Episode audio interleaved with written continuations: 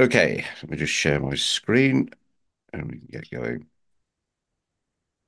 Um, so over the years, we've done quite a few research briefings around this whole idea of voice behaviors. And one of the things that's kind of struck me is how critical it is in organizations, um, the whole thing about voice and behaviors. And we'll have a look at what they are. Um, and I think whilst in the research, there's quite a lot of research, and I'll share with you a pack. So I've pulled together a pack of research briefings that we've done over the years. So you've got kind of a whole wodge of things around voice and, and silence.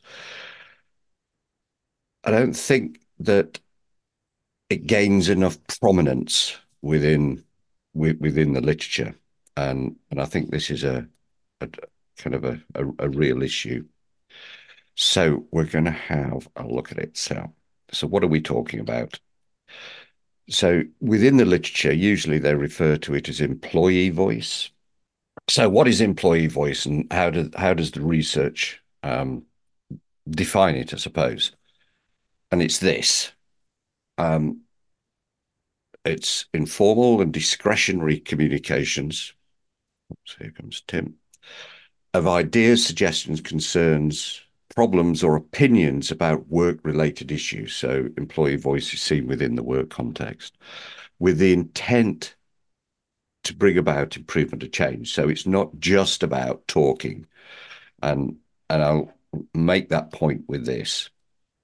So quite often within the research, what you see is that these two things are the kind of seen as the polar opposites. Employee voice, employees talking, sharing ideas, saying, look, there's these problems and those kinds of things. And on the other side, not doing that. So being silent when actually they should be speaking up. However, when you start to look at the, the research, what you what you start to realize, even though there's not an awful lot spoken about this, is there's a difference between employee voice and noise within the system. So people just talking for the sake of talking, for example. And that's a problem. So we're talking about purposeful voice here that's actually aimed at helping the organization in some way or helping part of the organization so it's not selfish um, it's there to do something and and i kind of want to make that because quite often when I hear people talking about voice, they're just talking about getting people talking. But if they're just like doing this, then you know they're not actually doing anything and not adding anything to the, the, the conversation. So on the other side of this, we have this idea of silence, and again, you'll sit, pick up this idea of it being purposeful. So here we're talking about the refusal to speak up or communicate relevant input, even when there's an opportunity to do so. So, again, this idea of it being purposeful that I don't want to talk for whatever reason, and we'll have a look at what the reasons are. And when you think about it, when you think about this idea of employee voice and the idea of silence within organizations, what you start to realize, and certainly what I've started to realize over the years, is that it's not just an important topic within organizations, it's critical. And it's critical for a whole series of reasons. Things like this it's this data. And when you think about it, and I've chosen this graphic for a reason, employees within an organization are the eyes and ears of the organization, both internally and externally. They see things that are going on that the management can't see. They see things at the ground level. They see and they're part of conflict with between themselves. They understand the nature of the relationship between functions and whether it's a good relationship and a productive relationship or not.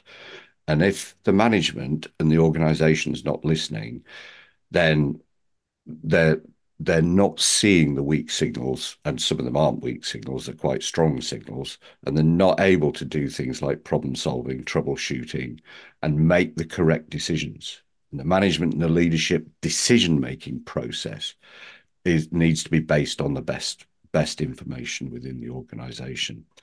So all of these things are largely predicated within any organization on employee voice. And if we've got silence within the organization, we have a serious problem.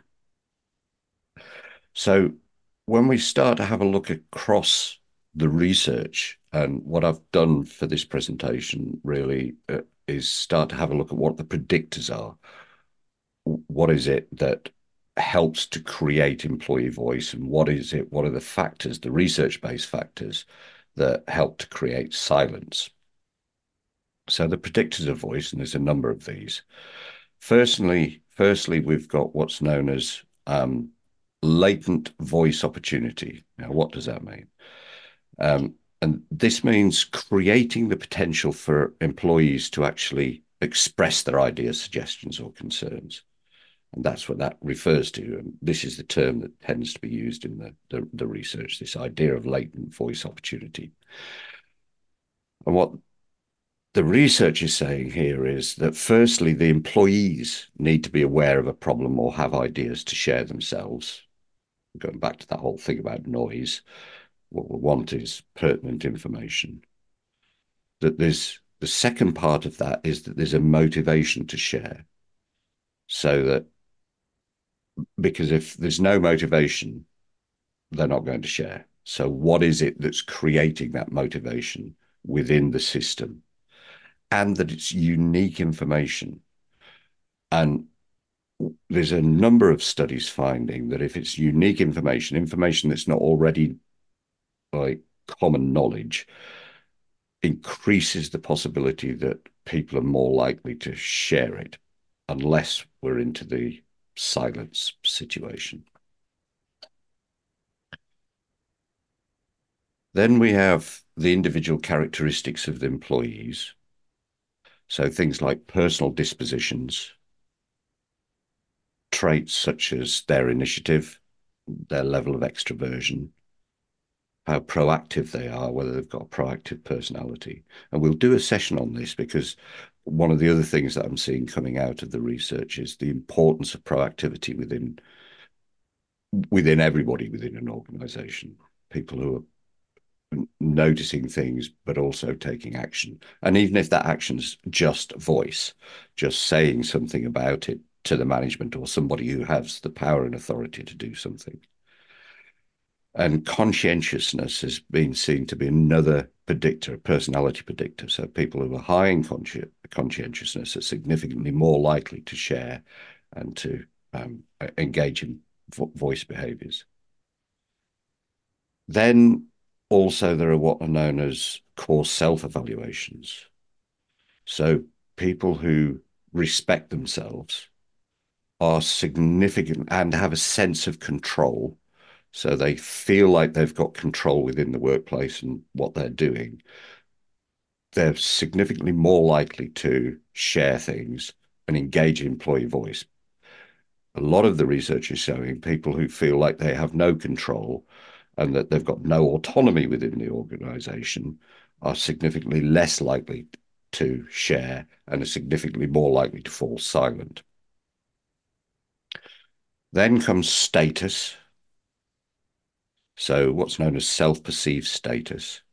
Um, and what that does is it kind of enhances people's sense of psychological safety, that they have they've got agency within the organization and that they have a right to speak up. And that makes a big difference. And and from a kind of a management point of view and a leadership point of view, creating a climate where people feel that they have agency and that they have a right to voice concerns, have ideas, voice those ideas becomes quite critical. And then gender has also been found to be a, a significant predictor here. Sometimes, not always, but sometimes uh, um, what the research is showing is quite often women may have a lower self efficacy in voicing, but it's influenced by the organizational climate and the culture. So, and this can also be, and there was a, a, a, a an interesting paper about um, DEI, so diversity, is that certain minorities can feel like they don't have agency within an organization, which comes back to the whole thing about inclusive leadership and why that's so important. So, and quite often these smaller communities within an organization both don't feel like they have agency, but actually, and there was a couple of studies showing this, they have important information they have important information about what's going on within the organization that nobody else sees because they have a unique perspective on things. And that information's kind of critical to what's going on. Then we've got general attitudes and emotions across the organization. So things like job satisfaction. Now, the, it, and this forms kind of a U-shaped relationship between job satisfaction and, and voice. So we tend to find that there are people with low job satisfaction or extremely high job satisfaction tend to be less likely to share, bizarrely, and people in the middle are more likely to share. So the more can kind of almost contented, but not too contented. So it's that where there's a mixture of things going on for people. They're okay, but they're not amazing, but they're also not like desperate to leave. They're much more likely to be sharing things. Sense of responsibility and obligation. And this comes from kind of organizational citizenship behaviors and things like that. So feeling responsible or obliged towards the organization also enhances voice behaviors. And then perceived job and organizational fit. So if people don't feel like they fit within the organization or al- aligned with the organization's values, are significantly less likely to share things and are much more likely to be silent, which is a problem because again, those people have unique information that are really helpful to the organization. Then, as you would expect, the leadership themselves. So their style, their behavior, and their personality is a big, a biggie here, um, and probably one of the most significant predictors of employee voice and silence. So a lot of the research in uh, in the pack, which I'll share with you in the chat as soon as I finish this, you'll see there's a couple of research briefings about leadership style, for example. So things like transformational leadership, servant leadership, inclusive leadership, tend to increase employee voice, whereas things like charismatic leadership and those kinds of authoritative type leadership, transactional leadership, tend to reduce employee voice.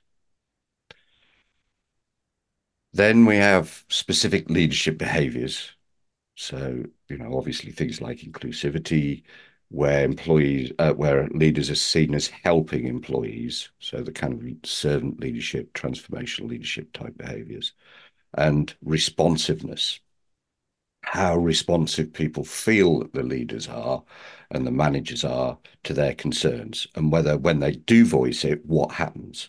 Are they listened to, or are they just rebuffed, or does the the leader or the manager minimize what's going on rather than accepting it? And then there's a, a series of what are known as dispositional uh, characteristics. So things like the disposition of the leader, humility, integrity, and how much control they're exerting on the workplace all have an influence on whether people are more likely to engage in employee voice or not. And, and humility and integrity, together with control, have been found to be really significant predictors here. Then we've got relational context factors, things like relationships with co-workers. So, what are the relationships between people? So, the higher this, the higher the respect there are between people, and the the more support people feel that they have from co-workers, the more likely they are to engage in voice behaviors. Then comes LMX or leader member exchange. So the quality of the supervisor subordinate relationships is kind of imperative here. So if we have a good relationship, we feel like we're being listened to, and there's high levels of leadership member exchange, LMX, there's significantly more likely of employee voice. And then we have what's known as network position. And this is kind of the central, like how how central people are within the team's network. So if people feel like they're doing an important job, that they have agency, that they're doing something that's worthwhile, they're significantly more likely to engage in voice behaviors. And then finally, organizational structures and practices. So centralized structures tend to reduce employee voice, whereas more um, democratic type structures, smaller teams, those kinds of things tend to increase employee voice. And also employee where people feel they're involved in decision making, that increases employee voice as well. And then finally, what are known as differential predictors. Now, so we've within the literature, there are kind of two types of voice. There is what's known as promotive voice. What that means is where people are suggesting kind of changes and improvements or innovation, you know, kind of ideas. They're putting forward ideas. And then, and that's characterized against what are known as prohibitive voice. So promotive voice and prohibitive voice. A prohibitive voice refers to things like raising concerns, pointing out problems, highlighting practices or behaviors that should be stopped or changed, or a voice that is trying to prevent kind of negative outcomes occurring.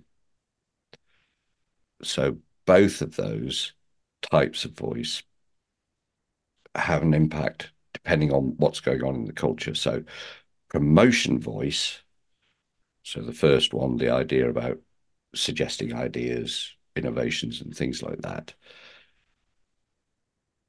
is tends to be impacted by the individual's orientation towards achieving so achievement orientation. So whether they are um, oriented towards achieving positive outcomes a sense of growth and advancement people like that are much more likely to engage in in promotive voice whereas approach orientation and what that means is kind of a i suppose a psychological mindset where individuals are inclined to actively engage in situations, seeking out opportunities to contribute and address each other, where people have this approach orientation. Again, that increases the chance of employee voice. Um, and, and that's both types of voice, both promotive and prohibitive voice. And then the cultural values. So the macro cultural values, from the country that the organization's in, but also the micro um, cultures. So, what are the cultures like within the organization? And do they allow for both types of voice? Because they're both important. And what we find is some cultures allow and want, you know, it's this whole thing about managers saying, don't bring me problems, bring me solutions. Right? That's okay but what it does is it reduces prohibitive voice. People don't want to highlight problems until they've got a solution. So the managers never find out. It, you know, and particularly if you've got somebody who's not very good, not very creative, for example, they're noticing the problems, but they need somebody else to fix it, or they've got no agency, or whatever it is. It kind of shuts it all down.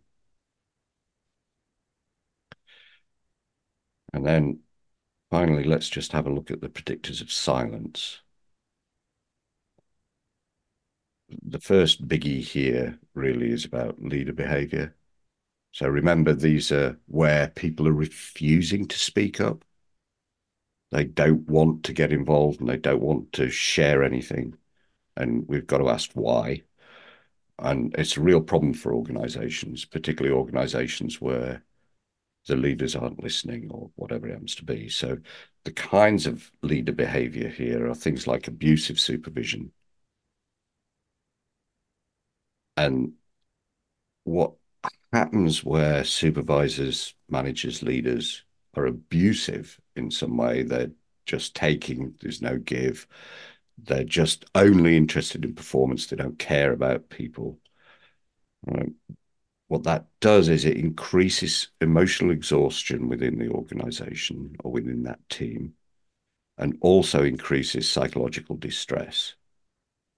And both of those things together significantly increase silence behaviors.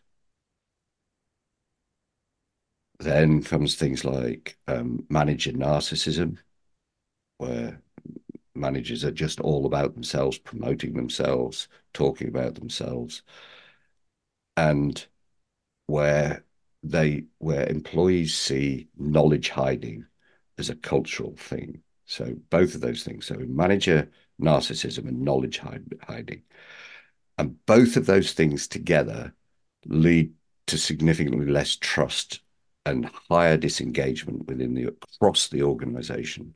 So some of these are, are bigger issues than just voice and silence.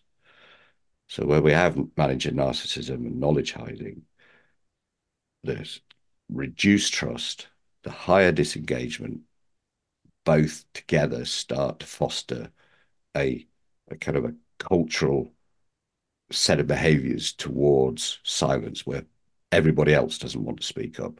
So if we're in a culture where other people aren't talking, we're significantly less likely to talk as well. So the silence grows and the management and the organization is not getting the information that it needs. And then finally, the last main leader behavior characteristic is what's known as power distance. So we see this a lot in the cultural studies where employees feel that there's a big distance between themselves and leaders tends to happen in more centralized um, organizations where there isn't daily contact or you don't feel like you have access because all the bosses are on the top floor and you never get up to the top floor. And if they come down to where you are, usually they only come down because there's a problem. You know, they don't, there isn't the lines of communication, which goes back to the whole LMX, leader management exchange, the whole idea about relationships between managers and employees. So high power distance significantly increases silence across an organization. And the other thing that does it is where politics play a lot, a big role within organizations, where people feel like they're having to walk around the politics of the organization. There are certain things that you don't talk about. There are certain things you don't say. There are certain bosses you don't upset. Start to the, and and and silence is a bit like a, a kind of cancer. It spreads, and there's a whole thing around what's known as emotion contagion. I've spoken about this a few times, where things like fear spread really rapidly across a population, particularly a population within confined within walls within an organization. So with that comes silence as well. So when we get negative emotion contagion, that increases silence. And quite often it's the leadership that sets the tenor for um, for the emotions within the organization. Then comes the work context. Remember, this is about what's promoting silence here. So where there's mixed messages about status and worth within the organization. And what that means is so mixed messages where, you know, they're saying, my door's always open. But when you go along to the office, either the managers are never there or they they're always too busy. Yeah, it's that kind of stuff that goes on within organizations. So they say one thing and do another. So we get what's known as ambivalent identification. So, ambivalence means within the research this idea of mixed emotions about things. I'm not sure where I sit with it, all of this, where I sit with these people, where I sit within the organization. So, there's kind of an uh, ambiguity. The higher the ambiguity and uncertainty about status and about what I, whether I'm valued or not, the the the the more likely there is going to be silence. And messages about who's valued within the organization and who isn't makes a big difference as well. And there was a really interesting study done on fast food change, things like McDonald's, KFC, and stuff like that, that was looking at how frontline employees were being treated and whether they felt valued or not. And you can well imagine what the, the results were. not you know, they're just conduits to getting the burgers out. And and the sense that the senior management care a jot about them zero. And what they found in that study was that employees silence behaviors were massive. Um, people you know if there was something going off that shouldn't be going on the employees would just hide it they didn't want to suffer the wrath because of the way that they were being managed and then comes collective beliefs about voice. So these influence silence beyond individual perceptions of organizational climate and management openness. So if there's a, a belief that we can talk, then that much more likely to get voice behaviors. If there's a belief that you're going to get in trouble, that they're not listening, that nothing's going to happen, you know, you can say what you want, but nothing's going to happen here. And higher silence. And then things like occupational ideologies. So whether loyalty is being equated with not speaking up. And this whole idea of loyalty becomes a big problem. As does so, what can happen with managers and leaders is that they assume that silence either e- equals acquiescence or agreement, and they don't probe. They like the silence because it means they're getting their own way. And where managers aren't going, hang on a minute, why are people quiet? Why aren't people talking to me? If they're just assuming that there's no problem, then that's going to increase the silence where leaders go, hang on a minute, you know, there's got to be problems. There's got to be because it's an organization. Why don't I know about them? Why aren't people talking? I need to have a look at what the structure of all of the, of the structure of the silence is and how it's happening. And then what are known as employee sponsored voice mechanisms. So what that means is, am I seeing other people talking or not? Am I not? Am I? Is everybody else silent here? Because if everybody else is silent here, the chances of me sticking my neck out and talking is highly reduced. And then the last, and then the last predictor of silence are what known as individual level predictors, things like emotions. So anger, where people are angry, that can that can increase silence, whereas um, low active. So this gets a bit complicated. So if people are too angry, quite often they'll go silent. If they're angry enough, they'll say something.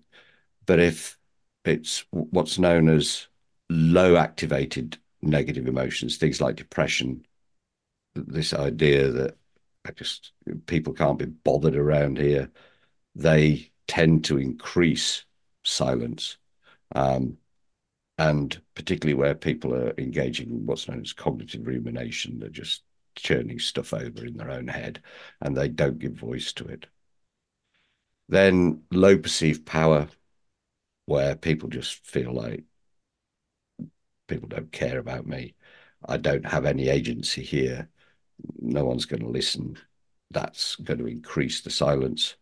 And then things like socio-demographic disadvantage. So things like being female, being a minority, feeling like I have lower education than everybody else here. I'm not worthy. Um, and a lack of kind of social networks within the organization where there's a lack of support all predict silence among disadvantaged groups. And all of these things together, they're the three main predictors of silence. And as you can see, you know, the idea of nobody telling you what's going on within the organization, not getting those signals and the data not having the ideas come forward starts to create all sorts of problems within organizations. So I'm going to end there and uh, we shall go with comments, questions, and thoughts.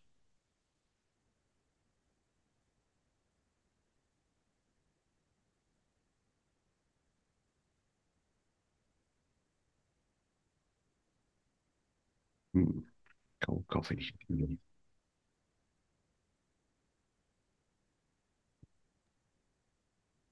Hi, David. I really like, um, I always like the way that you present the way that you pull all of the research together in the most simplest form.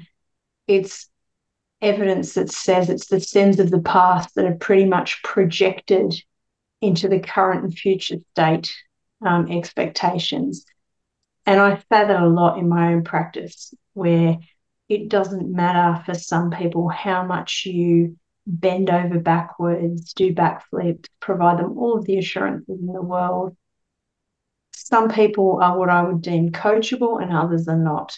And I think it's really important that when we look at these sorts of things, particularly as change facilitators and influencers in our in our spheres, is that we recognize where people are at and whether or not they're in a position to be able to accept that they might have to shift some of their thinking to get a benefit. Because some people are so hardwired they they have suffered so much trauma.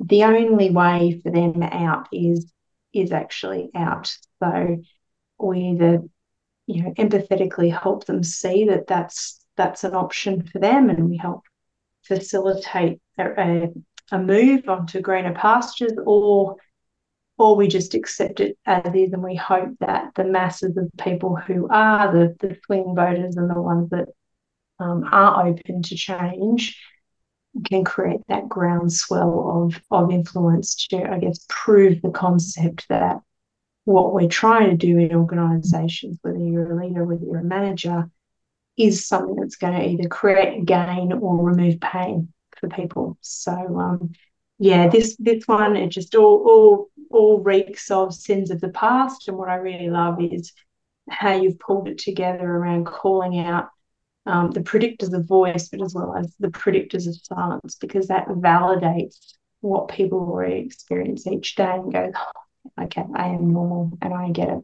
But I'm gonna I'm gonna shut up and I'm gonna let Keith talk because I can see he's got his hand up. Keith, thanks, Melanie. Thanks, Melanie. Uh, first of all, can you hear me okay, David? Yes, can. Okay, that's great. Okay. Um, with regards to employee voice, um, to what extent do you think, or has the research shown, um, that when an organization starts to recognize that employee voice could be an issue, and then brings in consultants and ends up with the employee survey, et cetera, et cetera, to what extent do employees, when given the opportunity to really express through direct engagement on a sort of global basis within within within the business, do they actually do that, or is it a case of the business is being cynical? They're being cynical up to date. Why should I give a monkeys? I mean, what at what point does that does that tipping point become a positive tipping point rather than the employers just giving a giving a finger, as it were? Yeah, I apologies think for, the Anglo for the Anglo-Saxon terminology, but my brain isn't engaged this morning, so uh, yeah. apologies for that. Yeah, no, I, th- I think you're you're spot on there with the whole idea about cynicism within an organization and and how do you shift, how do you kind of shift that? So if you've got a cynical organization, people don't feel like they've got any kind of agency or voice. What happens? So one of the things that certainly when you look across the research and you start to have a look at the predictors of employee voice and the predictors of silence, it's it's multifactorial. There are lots of things that have to be in place, and and I think one of the issues, and and and this is kind of when I'm looking across the research around employee voice, one of the issues is it's not talked about, which is a bit weird, seeing it's employee voice, but it's not. I don't. I don't see it. I don't see it on leadership programs. I don't see it in coaching. I don't see it being talked about as an organizational issue, or very rarely anyway. And and I think it's it, you know it's a I, I don't know why that's the case. You know, we we talk about employee engagement, that's big, but not employee voice. And I like why? But regardless of that, the the I think the point that's coming out of all of this is you need to kind of have a look at across all of the factors and go right okay we need to get the culture right we need to get the structure right we need to get the managers on side with this. They we they need to learn to listen. And one of the things that, that there was a, a couple of interesting ones talking about strategic silence by leaders. Quite often leaders are talking too much rather than listening rather than asking questions so there was a, there's a couple of interesting ones that I haven't included in this pack that talks about um, manager manager as coach, and the coaching skills actually help the managers learn to listen. So whilst it seems to be quite a lot of managers think that coaching is about them giving advice and helping their employees, like real coaching skills actually underneath the surface and making the managers uh, uh, more of a, a, listening, questioning what's going on kind of um, kind of approach, and I think that is important as well. So, but it's it's seeing all of the range of all of those predictors. If I was to summarize that, I just share something with the group before before the other two hands I, I responded to. As some time ago, this kind of twenty years ago, did some research um, within within British public sector um, across public sector, as it, as it were. Um, with a research organization and a bunch of psych psychologists. Um, and what was interesting was where that distance had been created between the very high levels of civil service down to operational staff, as it were. The senior oblique middle management cohort had taken on the responsibility and taken on the power, if you wish, of being the the voice of this of the very senior team, the very senior civil servants, and employees only getting only having the opportunity to get to that point and not go beyond. So they became both they took the power, as it were, yeah. um, and the folks at the very top were completely, completely shut out of that loop. And it wasn't until some some body in a department, someone said, "Do we really? Do we really know what our our, our people think?" Oh, we do. Well, let's find out. And they were shocked to find. They were genuinely shocked to find out this senior management, sort of middle management cohort, had removed the power, their their voice, as it were, and also employee voice, and had kept it to themselves. And they were, yeah. I don't, I don't think it's changed very much, to be frank. But um, um, anyway, Anyway, yeah, no, I, I, but, but, I think, but but but but but that that occurred, and it was really interesting to see mm, how that had occurred. Mm, yeah, I think whole sections of organisations don't have voice. Yeah, thanks, Keith. Brilliant, Wolfgang. Um, yeah. So what I what I was thinking while you were talking, right, and what I've been observing in organizations is that even if you have like employee um, employee service and all that type of stuff. It doesn't necessarily mean that they result in action and then you lose the voice of that of that employee, right? So if you're not really I think you need to be prepared to listen, but at the same time also be prepared when you listen to action in terms of what you're getting.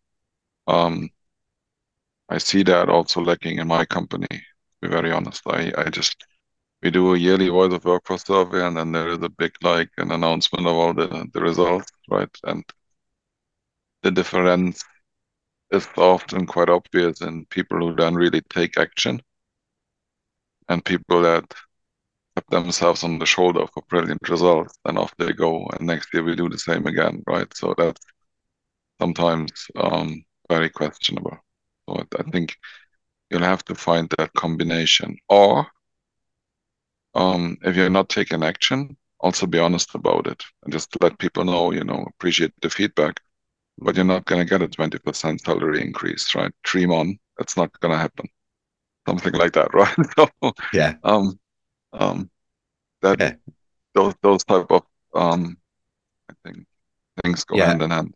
I think so, and it's engaging in proper discourse. So you know, if if you're getting feedback and something can't change, just being honest about it, because people feel valued and listened to, and that it's it's in action. And um, certainly, one of the things that comes out of all of this research is it's it's not what people say, it's the behaviour that's important, and the behaviour of the the management, the leadership, uh, and how they respond to all of this sends huge signals about how employee voice is going to be handled. Massive. Yeah, nice. Thanks, Okay. Jennifer. Uh, thank you. Thank you, David. Um, just fascinating uh, topic.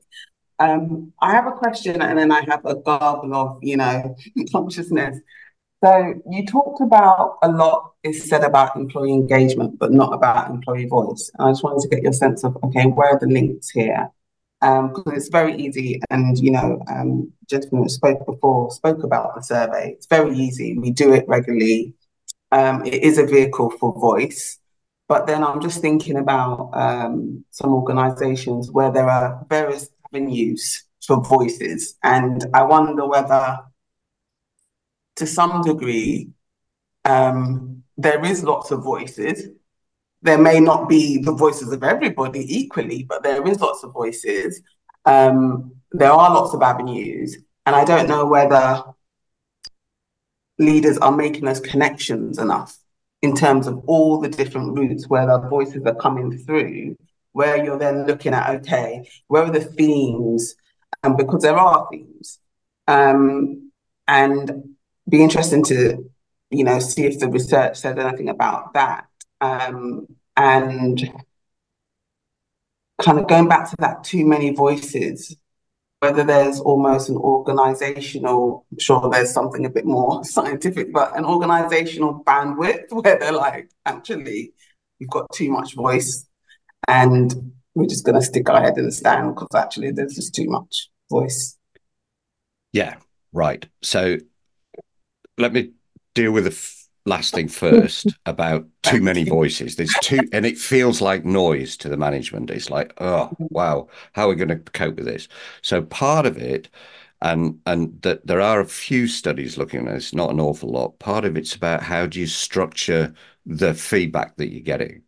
Can is there somebody who's analyzing this stuff and saying look these are the themes that are coming out. These are the, so they're presenting the information with the beyond the individual voice particularly if it's a large organization and you're getting a lot of data that seems to be mixed and you kind of can't make any sense of it. Somebody needs to analyze it and say, right, these are the bits that are mixed. These are the bits that are strong signals. These are the bits that we're only hearing a few people, you know, there are only few people talking about it, but the consequences of these are quite serious if they're right. So we need to investigate. And there needs to be somebody who's involved in that process rather than it just being raw data particularly in large organizations. So that that's the first issue. The second issue is about employee engagement, employee voice. They're meant to be part of the same thing. But when you have a look at a lot of matrix that are around employee engagement, actually not all of them, some of them do, but not all of them talk about anything to do with silence and employee voice. They're about like, are you represented? Is there, you know, is there a committee? Is there, you know, and they assume that if there are committees, if there are things, then there is employee voice. There's a set of assumptions that are made that there are these mechanisms. This is how you engage in voice. But when you, and I'll just go back to that first slide because, and and this is really important in all of this. Um, let me just open up that first just share this because this is the bit that quite often gets missed off. It's informal. It's the kind of constant chatter that goes on within organizations. It's the feedback that they get in the moment that something's going wrong here, or here's an idea. And when you look at it, you think, ah, that's a really good idea. Actually, we could do something with this.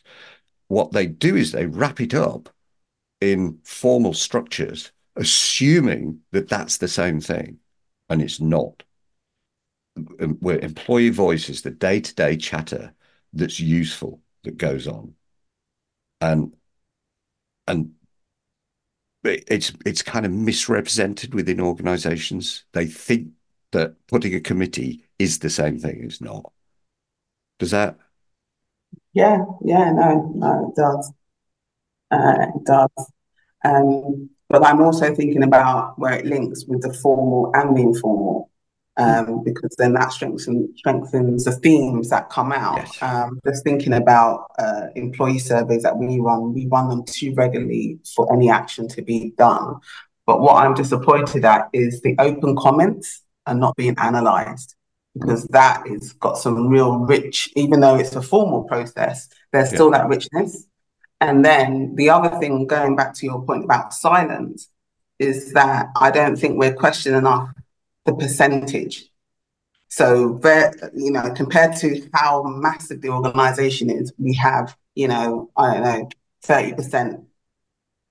So, who's not using this formal, you know, even though I know that they might think, well, there's no point, but who's not using that and why? And why are you not questioning that?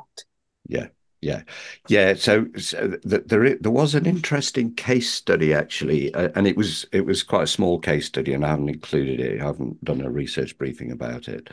That was that was looking at um, searching for silence, and just that idea, right? So, in term, it's it's not a valid study or anything. It was a very small thing. It was in a, a very small hospital in in America but that idea of searching for silence, having somebody who's thinking about it, you know, who are the people are, that are, we're not hearing from and why? What is going on there with these people? And I think that's, uh, uh, you know, I think that's quite a useful idea actually for organizations. But again, it requires somebody who has some kind of responsibility or takes responsibility for employee voice and silence and thinking about it. And yeah, I'll stop there. Mm-hmm. Thank you. Brilliant. Keith. Very briefly. Um, so to what extent then, or is, the, or is it too early to, to, to judge this? To what extent has hybrid remote working impacted the informal voice? Yeah, good good question. So it's had quite a significant impact actually. There's there's a that there are there's more and more studies coming out about this. And it depends. So, one of the things that's coming out of the research around um, working from home is that the nature of the relationship between the manager and the employee changes.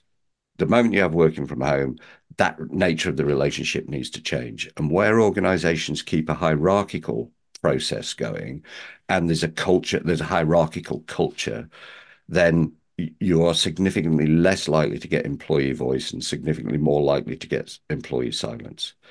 Where the managers rejig their relationship, so it's much more collaborative, and you get this idea sense of things like inclusive leadership, um, uh, uh, servant leadership, those kinds of types of leadership, where managers are thinking about LMX, leader member exchange, their relationship, with people, then the nature of that it becomes much more of a collaborative let's work on this problem together projects and those kinds of things team team kind of approaches then you're much more likely to hear what's what people are saying because you're talking to them more. You're not just giving them things to do and then removing yourself so there's there's a, there's like this growing kind of body of research that's that's coming out largely since COVID around um, uh, employee voice and remote working.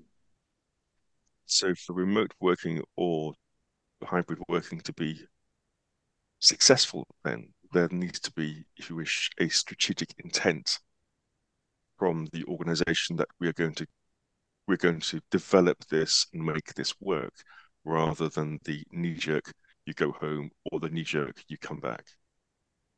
Yeah, there's a sense that some organizations. I mean, I'm being simplistic. I'm being simplistic. No, no. yeah, yeah. there's sense, a sense. Yeah, some some organizations are just putting on the normal organizational way of working manager to to employee on top of remote working. And and the research is quite strong on this is that the nature of the relationship has to change that it doesn't work from a hierarchical centralized point of view with remote working. That's where it starts to go wrong where we start to build more of a relationship where we start to be more collaborative where leaders are, are talking more and there's more of a discourse then remote working tends both in terms of productivity, but also in terms of, of voice tends to increase. Yeah, nice question. Thanks, Keith. Alexis. Yeah, hi, David. Uh, enjoyed the presentation. Uh, so you, um, there was definitions about a voice and silence. Um, is there a specific um, definition um, or indication of what noise looks like instead of voice?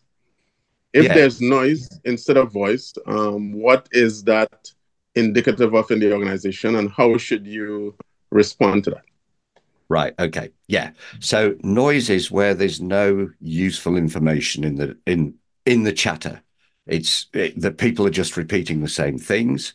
So if you've got noise of that kind of thing, it either means that we're not listening, or we're not doing something, or they're not getting something.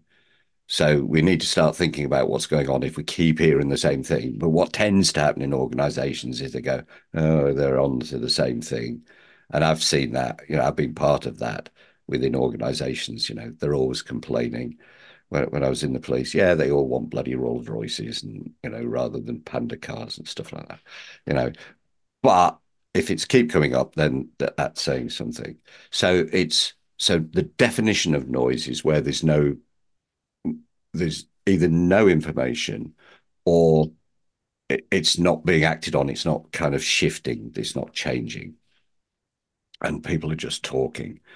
And you can get cultures, and we've probably all been there, where you go into a meeting and people are just like, but nothing useful's coming out of people's mouths. And you think, why have you just said that? Like, it's not added anything to anything. You just kind of you know, because for whatever reason. So that's kind of the definition of noise. There isn't an awful lot of research, very, very few bits of research on the idea of noise within organizations compared to voice. Um, the the little bits that are in there around noise tend to kind of show that it tends to be tolerated too much. It's not dealt with managers don't talk about it. They confuse noise with voice. And what they're not doing is training people. And I don't mean training as in in classrooms or anything. They're not talking back to people about, okay, but is there anything that's that we can do? Is there anything useful in this? Right. Okay. And it's that. It's it's separating those things out, training people, getting them used to engaging in voice behaviors as opposed as opposed to noise behaviors. But as I say, in terms of research, it's like minuscule in that, and it's an interesting area actually, and not not an awful lot talked about. Brilliant, Jennifer. As one of the oh, sorry, go um, on, Alexis. Yeah, yeah, because one of the concerns I had is that it could um if you're determining that something is noise, it could also be because you're not listening, right? So, yes. Um, so as you know, being condescending or arrogant. So, mm. how do you know it's, it's you know this is just noise, and how do you yeah. you know say be able to define it and say, look, this is noise because, as against, I'm just not doing something about it. Yeah, and this is why I think the whole area, the whole issue to do with organizational voice or organizational silence and noise it's just not spoken about. And I think that's a big problem. And I think it needs to be. It needs to be a bigger issue because it's critical to organizations. Jennifer. And thank you. Um, I was uh, reminded about something uh, after Keith spoke about hybrid working. Um, but my question is when you talk about employee voice and the value it can bring in terms of leaders understanding, you know, what's going on across the organization, Um, in that context, then are we only talking about the voice that is only heard by leaders?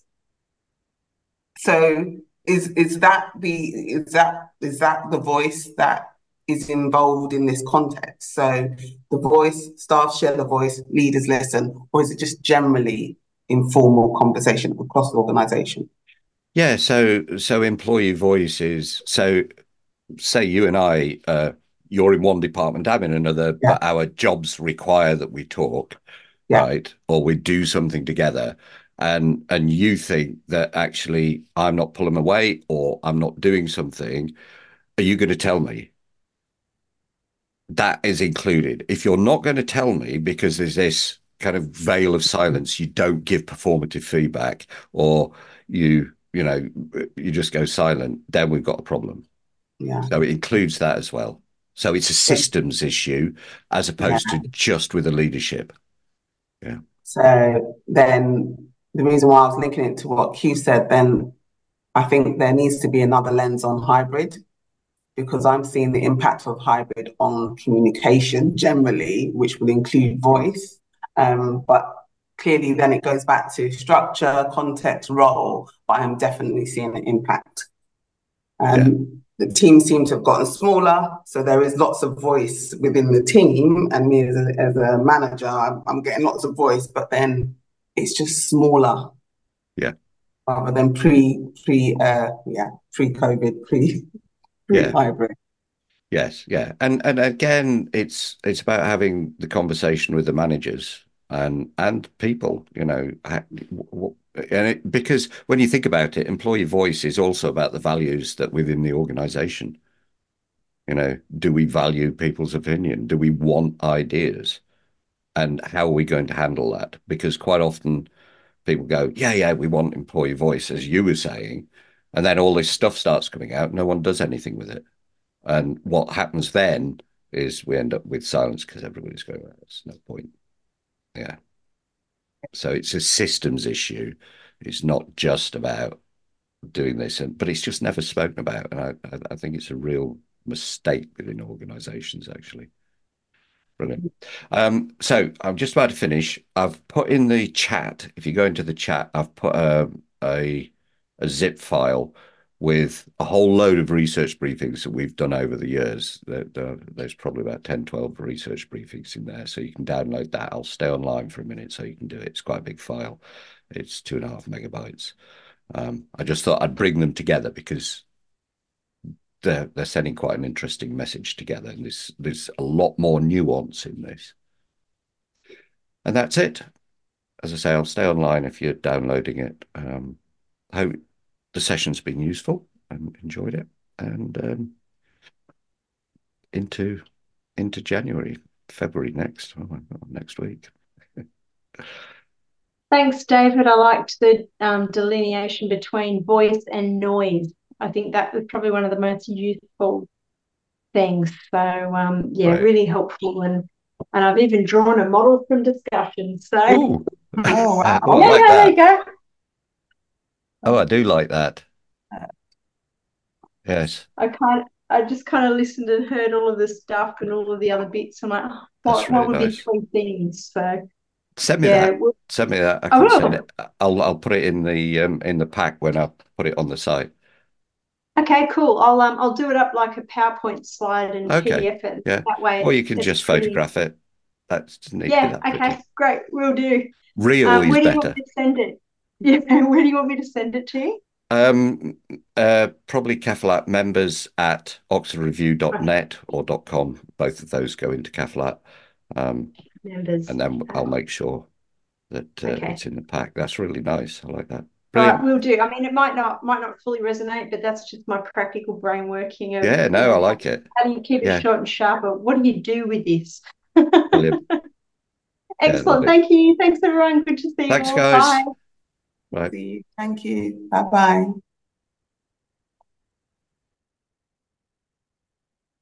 Okay, everybody downloaded their stuff. take it yes. See you later, Alexis. Bye.